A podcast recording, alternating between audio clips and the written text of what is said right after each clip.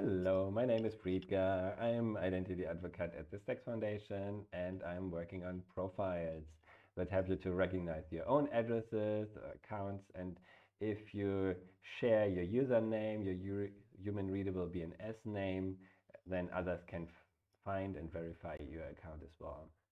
And I'm also working on verifiable credentials, so additional statements about you or the account and all the decentralized identities uh, related things.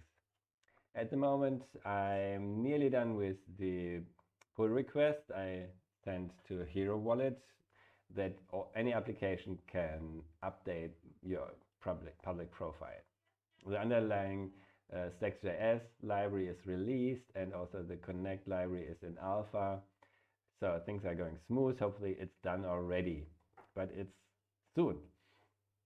And uh, I looked into the verifiable credential part where I wanted to assign a Twitter account to your Stacks address, but Twitter is not usable for me at the moment. And also the state of the DID Stacks uh, is unclear. It's in um, a pull request that is abundant and I looked around what we have now. So um, Crosscheck is doing lots with DID web and uh, other things and all the findings that I had um, are now published in a blog post that's under the title Beyond Stacks Public Profiles.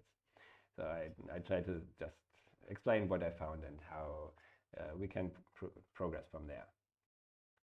Now, I really want to get this done, the pull request for the public profiles on the Hiro wallet, if it's not already done. And I will talk to all the app developers that could make use of this feature. And then I, I want to write about this in the next weeks. So if you can read about uh, the, the, my blog in uh, Sigle web3.id and the GitHub links are still the same. Yeah, so you can find me and you can uh, contact me on Mastodon and on Discord and book a meeting on calendly.com slash Friedger. Thank you.